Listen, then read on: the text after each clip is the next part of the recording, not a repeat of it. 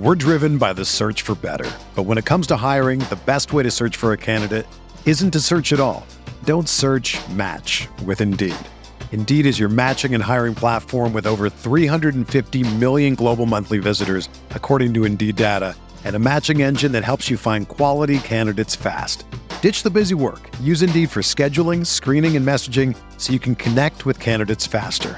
Leveraging over 140 million qualifications and preferences every day, Indeed's matching engine is constantly learning from your preferences, so the more you use Indeed, the better it gets.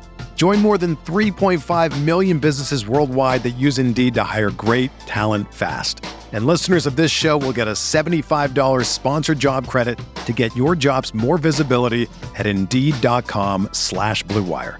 Just go to Indeed.com slash BlueWire right now and support our show by saying that you heard about Indeed on this podcast. That's Indeed.com slash BlueWire. Terms and conditions apply. Need to hire? You need Indeed. We're reacting to the 2022 fantasy football season on Roto Viz Radio. What's up, Roto Viz?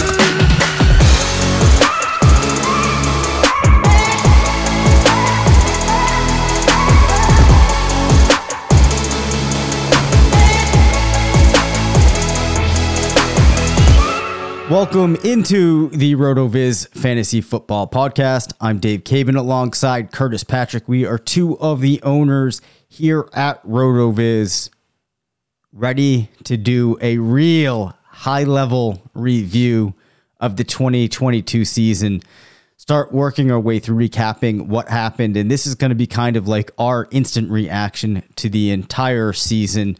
Uh, what's going on, Curtis? Plenty, man. Uh, this will be, I think this will be enlightening. Um, as some people probably saw throughout the balance of the week, uh, getting back into kind of the off season you know, dynasty startup mode, dynasty ranking. So I'm, I'm going to be paying special attention as we run down each position list for uh, tweaks here and there at each position that I might want to make um, based off of, you know, how players ended up the year. You know, hey, we could look at this from, you know, raw points scored, points per game, and then just you know kind of narratives um, around each of the positions as we as we look and see you know where some of those tier drops are um, from from the elite to the to the very good to the replaceable. All right, we're going to start off at quarterback. A pretty incredible thing in here, Curtis. If you go into the NFL fantasy summary on rotoviz.com, you toggle for quarterback and you look at fantasy points per game. Do you know who you see sitting atop that board? Yeah, baby. yes, Jalen Hurts, It's man. Jalen Hurts. Jalen Hurts. Yeah. Uh, it, it it feels great. I mean, he he definitely improved as a passer. Um, you know, it's a shame that he missed a couple of those games. I think he would have probably gotten to 4,000 passing yards this season uh, if he had played the full 17. But man, he improved uh, with his accuracy. I had some tweets about that, and I, I uh, mentioned it in my uh, Superflex Dynasty rankings article. 22 touchdowns, just five interceptions. But the shocking thing, man, 13 rushing touchdowns in 14 games. I mean, it's hard to poke a hole in what this guy did this year. Uh, the closest player in all of fantasy to 30 points per game. Absolutely. And people are probably going to get sick if they're not already of us talking about Jalen Hurts. but after the campaign this year, I think it's going to it's going to be hard for us to stop talking about him. Yeah, man. I mean, I think it, he's going to be safely nestled in the top five. I think uh, for years to come, he he could have a lot of regression and rushing touchdowns that'll probably be replaced by passing touchdowns and passing yards uh, next year as he continues to improve in those categories. Well, here's one of the things that really stands out to me, you know, while we're making kind of just this quick high level pass through it. You had Hurts at 29.24 uh, points per game. Mahomes and Allen not too far off. Joe Burrow around 26. Then we drop all the way down to guys like Lamar Jackson, Justin Fields, Trevor Lawrence, and Geno Smith in the 21 to 22 range. So we have a very significant drop off this year um, from the top three. Maybe you could even say top four to the rest of the pack. So I was kind of interested to see that divide. Yeah, I, I think the the takeaway that I have here is that in in roster management leagues, it really does just kind of highlight, you know, there is an edge to taking the quarterbacks that are that are going to have you know that five, six, eight, nine point per game week weekly average uh, advantage over even the, the mid QB ones. You know, in best ball, you know, seeing how many uh, quarterbacks are sandwiched in there between you know 20 and 22 points per game, uh, that really does highlight you know how you could still have a lot of success drafting the right two or the right three, even if you wait. But man, and things like the FFPC main event, or even in you know single QB uh, dynasty leagues, it doesn't really hurt to overvalue, uh, especially Patrick Mahomes and Josh Allen because of their remarkable consistency in these categories.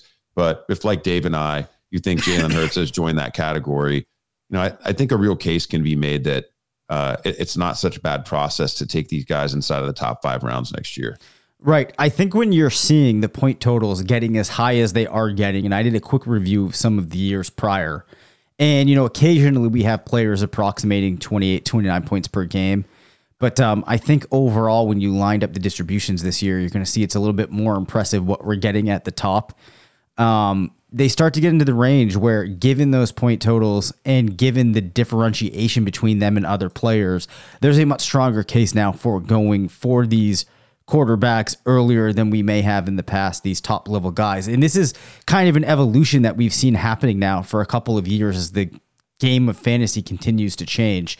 So, some real high level takeaways on quarterback there. Uh, if we start talking about running back, I do want to mention okay, one other yep, thing. go ahead. Just a, just an honorable mention to what Geno Smith has done. Yeah, I in think his that's- thirties, man. yep. You know, uh, we were talking about all those players sandwiched between twenty and, and twenty two points. I mean, Geno Smith's right there as the the QB eight in points per game this season. Twenty nine passing touchdowns, just nine interceptions, uh, three hundred fifteen rushing yards. Probably a little room for improvement in the rushing touchdown category. It'll be really interesting to see what the Seahawks do this offseason. Uh, you know, you, you got to like for them to invest in a young QB. Um, but perhaps Geno Smith would get, you know, one more season at the helm before they turn the keys over. So uh, it was just really, co- I mean, if that's not one of the feel good stories of the year, I don't know what is. Yeah, completely. Um, so great work by Geno Smith. Really fun to see him pull that off. A really cool thing here, Curtis, when you look at running backs, you have Austin Ekeler, Christian McCaffrey sitting at one and two. I don't think those are players that, you know, there would have been fantasy managers out there saying there's absolutely no way they finish there.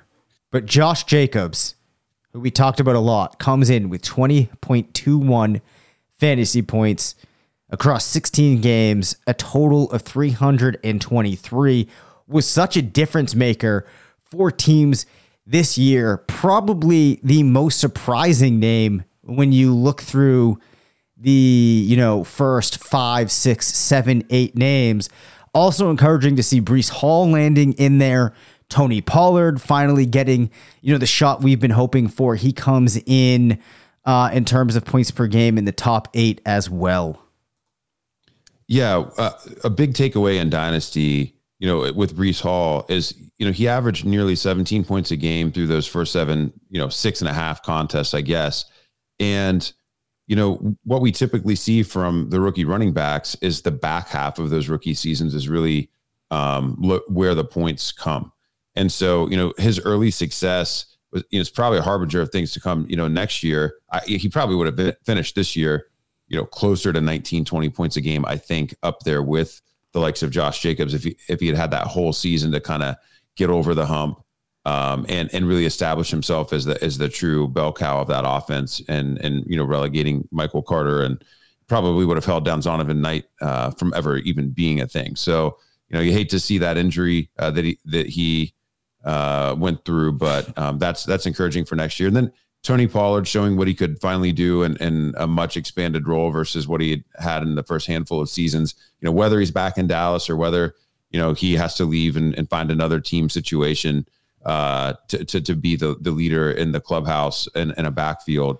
It's, it's pretty cool when, you know, player that we've been pounding the table for, and it's not just us. I mean, anyone with eyes has, has been uh, yelling and screaming for uh, Tony Pollard to have an expanded role for a couple years now, and it's just cool, you know, when he gets the extra touches for the production to actually come. And then, you know, I think the other narrative within running back is, you know, while they while they were still startable every week, we we really are starting to see the edges fray on some of these guys that have been at the top of the running back scoring leaderboard for For sure. you know the past half decade. Yep. You know, seeing players like Aaron Jones, Dalvin Cook, Leonard Fournette, Alvin Kamara, Ezekiel Elliott all be at you know 15 PPR per game or below. There's a real changing of the guard that's about to occur, and um, for for redraft purposes and for dynasty purposes, uh, this is going to be an extremely important year uh, to have our eyes on what happens in the NFL draft. There are some extremely talented backs coming into the league. You're going to see you know, potentially, you know, uh, well, certainly, I think Bijan Robinson go in the first round, potentially others. Um, and I think you're going to see more day one and day two running backs drafted this season than we have in, in the past handful of seasons. And so it's it's kind of a perfect storm, I think, that as we see some of these veterans get into their late 20s, the efficiency fall off, and you know them looking for money, it's a bad situation for those guys when you have all this new talent coming into the league. It's going to be fun. Yeah, it certainly is. I mean, all you have to do is just start looking down this list of names and evaluating where these guys are in their career. And even some of the guys that kind of emerged this year far enough into their career that it's hard to, you know, really get a sense of what things are going to look like three, four years out from now. So it should be very interesting to see how this continues to break down. We have to give a shout out to Jamaal Williams finishing as the running back 15, thanks to 15 rushing touchdowns. Easily one of the biggest surprises of the whole year. Yeah. Yeah, man. Um, the other, uh, I think the other name that we can call out um, that's going to finish a little lower than he otherwise might have is Joe Mixon. Because as we're on the air, I just saw this breaking news: Bills Bengals Week 17 is officially canceled and will not be resumed. So, uh, you know, Mixon would have had an opportunity there uh, to climb the leaderboards, but you know he's going to have a, a missed game that's actually not due to injury as a result of the, the NFL's decision there.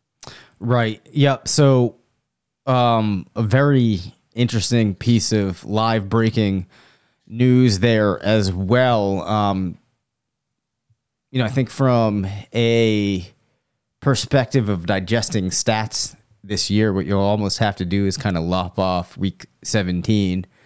Um, you know, make it because it was, it, you know, there was a lot of big names in that game now cut short.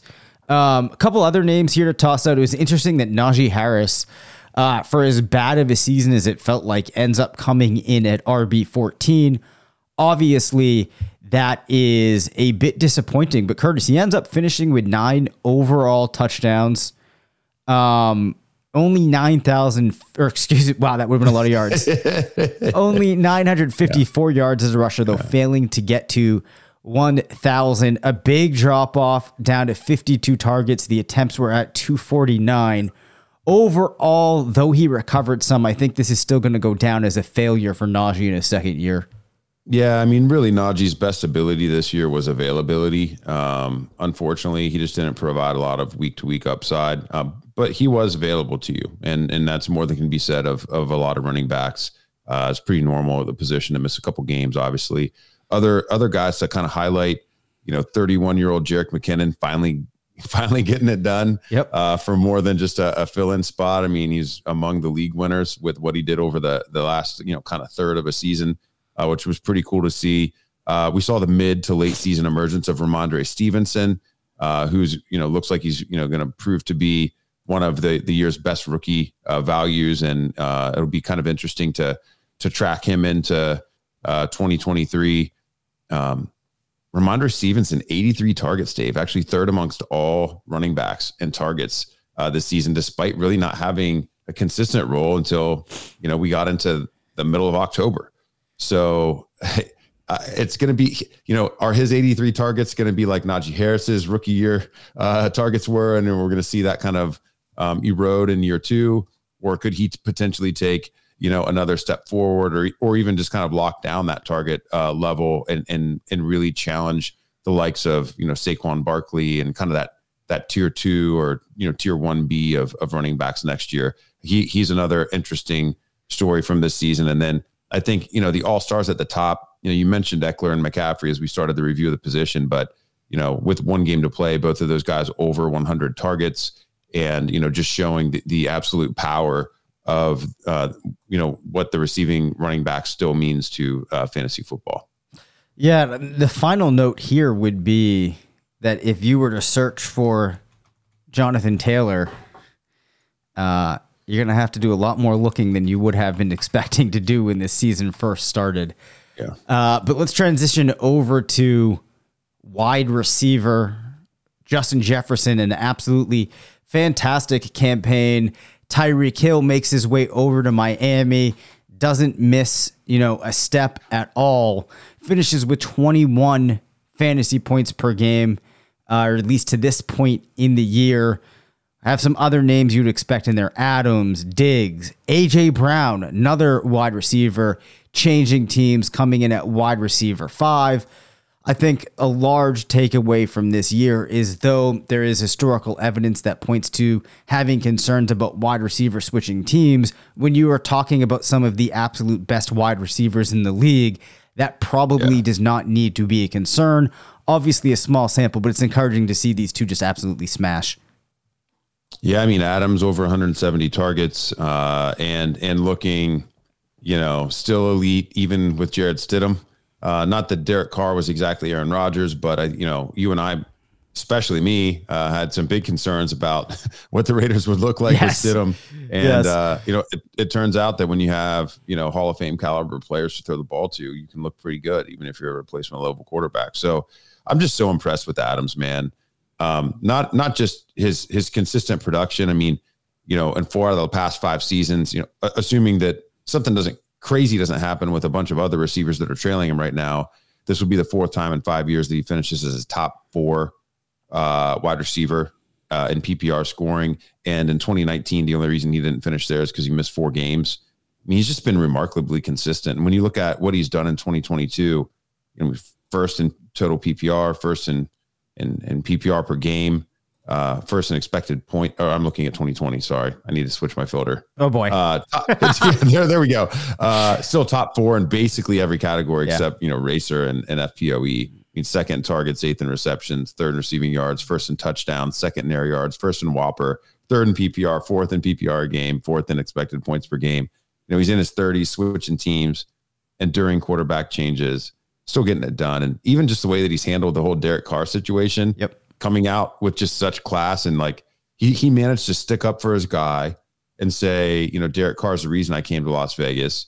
But he still endeared himself to the team. You know, he signed this long term deal, mega deal. He's like, you know, I above, you know, above all, even above wanting to play with Derek Carr, I wanted to be a Raider, you know, and I hope that they'll let me have a, a say in what they do at quarterback. But you know, I'm a Raider. So it's just hard not to like that guy. For sure. And of course, there's going to be some interesting options at quarterback.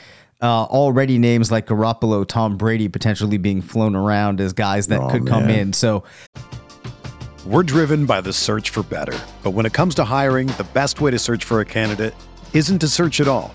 Don't search match with Indeed. Indeed is your matching and hiring platform with over 350 million global monthly visitors, according to Indeed data and a matching engine that helps you find quality candidates fast. Ditch the busy work. Use Indeed for scheduling, screening, and messaging so you can connect with candidates faster.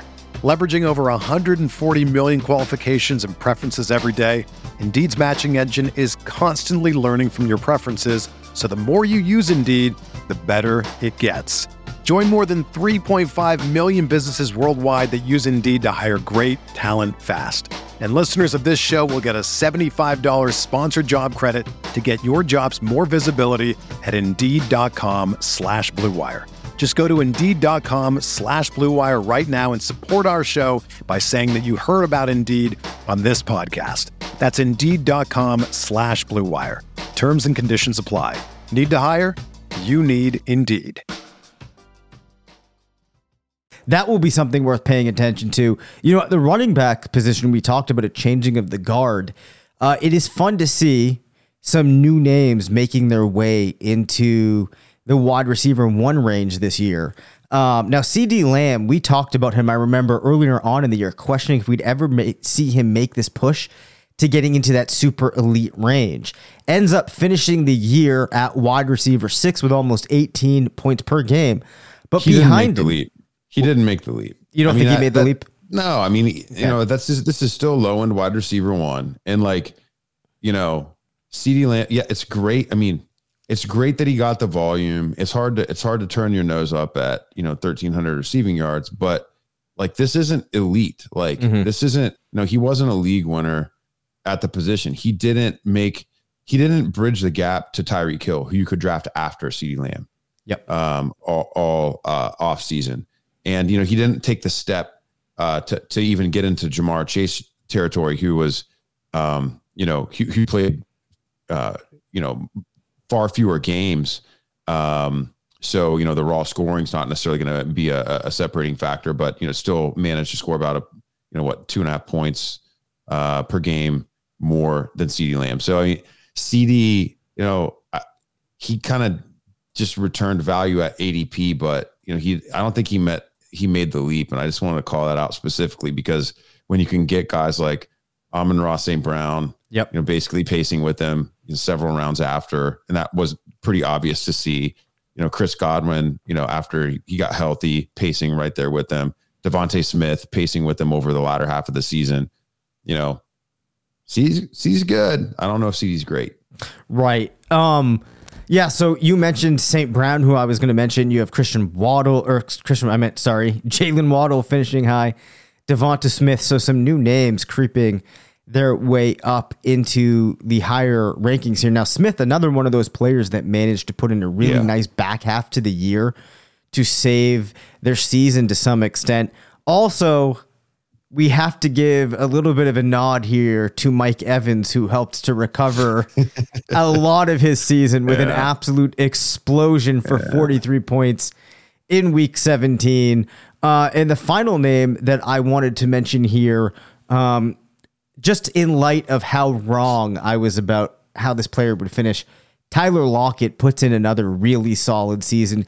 15 points per game, goes for 979 receiving yards, eight receiving touchdowns. Nice to see Lockett still doing it despite what I was expecting. And you have always been a big supporter of Tyler Lockett. Oh yeah, man. Yeah, he's he's just always had a thing for you know the smaller, super efficient guys. You you want to see him get even more work, but I mean, it's a testament to his ability that he he did what he did, um, and and kind of a mediocre Seahawks year, and, and transitioning to Geno, uh, and, and all of the challenges that uh, that squad had, including playing some you know pretty good defenses in the in the NFC West. Um, on the neg, I guess on the negative side, like I'm not really throwing shade because this guy did exactly what we thought he would do, but you know we were right about Gabriel Davis. Yeah. Um, you know, I, I called out way back in July. You know, using the range of outcomes tool, using the Rotoviz screener, only three out of fifty players who were uh, sim matches to Gabriel Davis production and usage in 2021. Only three of those 50 players scored at least seven and a half PPR more per game in their N plus one season, which is what Gabriel Davis would have needed to do to return value at ADP. Uh, he didn't do it. Um, and he scored, he scored about four and a half points more per game uh, this season, which is great, but Yep. that also came in the form of very spiky production. Uh, he did not reach that 6% outlier situation that he would have needed to reach uh, in order to justify the ADP. And so, you know, sometimes, you know, an implied role isn't enough to, you know, to warrant skyrocketing somebody all the way up the boards if they didn't have that draft capital or, you know, a, a bunch of, you know, kind of leading efficiency metrics that would suggest a big breakout. You know, just assumption of volume is isn't enough. Maybe that's one small lesson we could take uh, at the wide receiver position this year.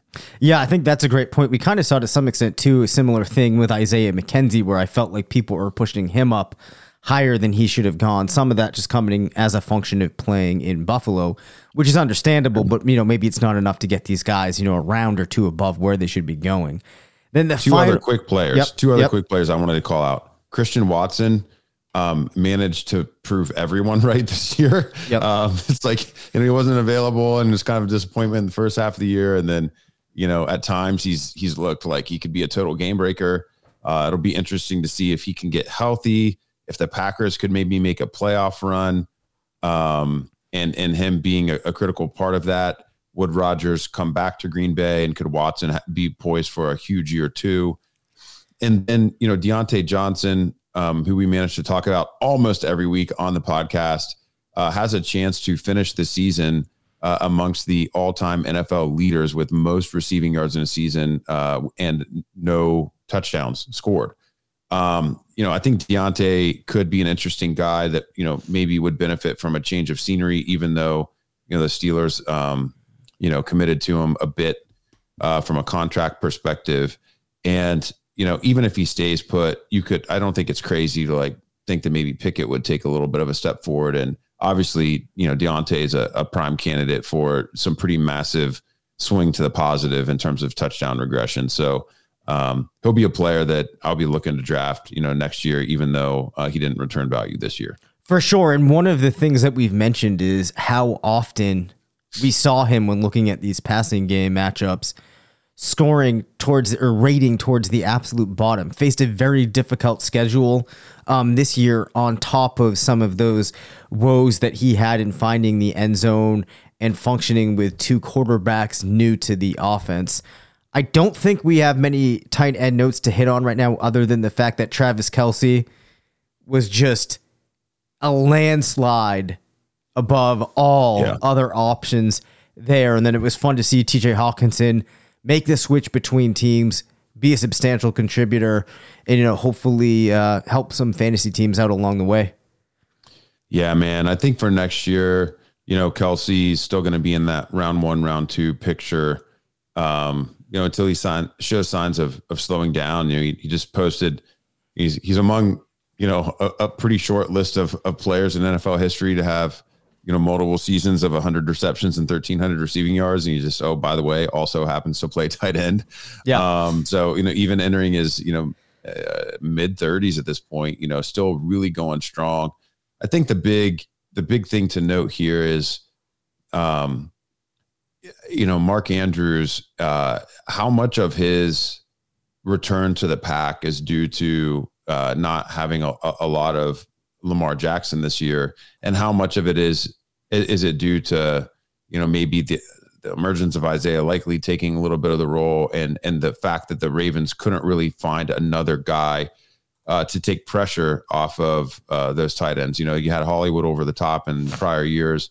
You know, Kelce is so good in that Chiefs offense, and, and part of that is Mahomes. Obviously, a big part of that is. But even though they didn't have any elite wide receivers, Kelce was still just completely raking. Now the Ravens obviously have a vastly different offense, but Andrews wasn't able to put up that elite production despite being the, you know, odds-on favorite to to smash in targets, receiving yards, and, and touchdowns in any given week.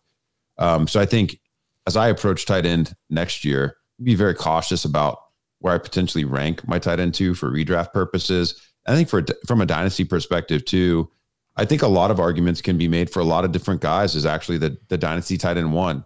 I have no problem with people still ranking Travis Kelce there if you think about his one year value. But after that, I think argue, arguments can be made for the likes of TJ Hockenson, who is you know entering you know kind of I guess early or or you know late pre prime for for tight end if that is uh, such a term.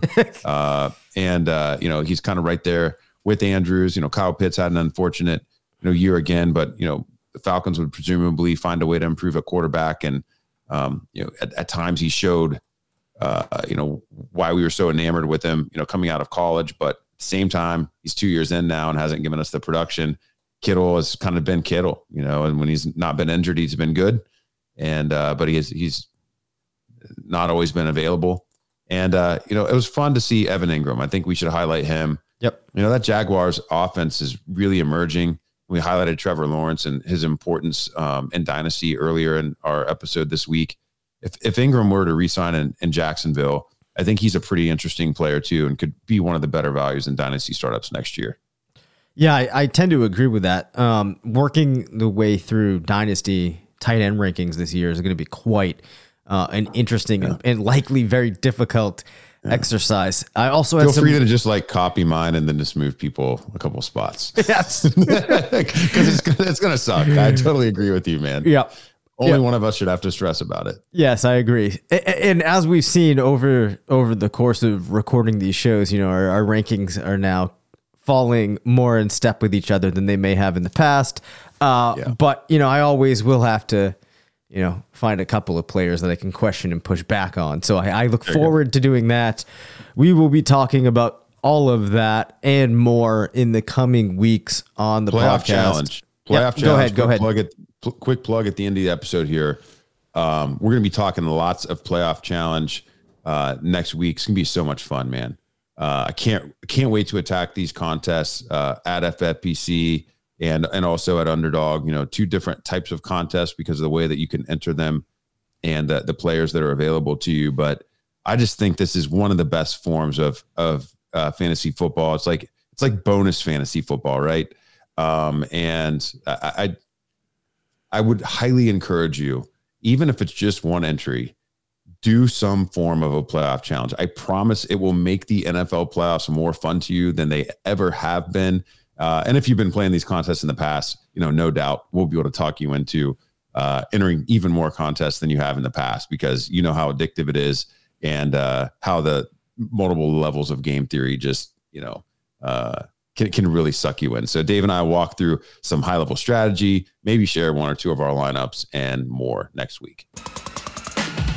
Thank you for listening to the RotoViz Fantasy Football Show. Send us questions at rvffshow at gmail.com.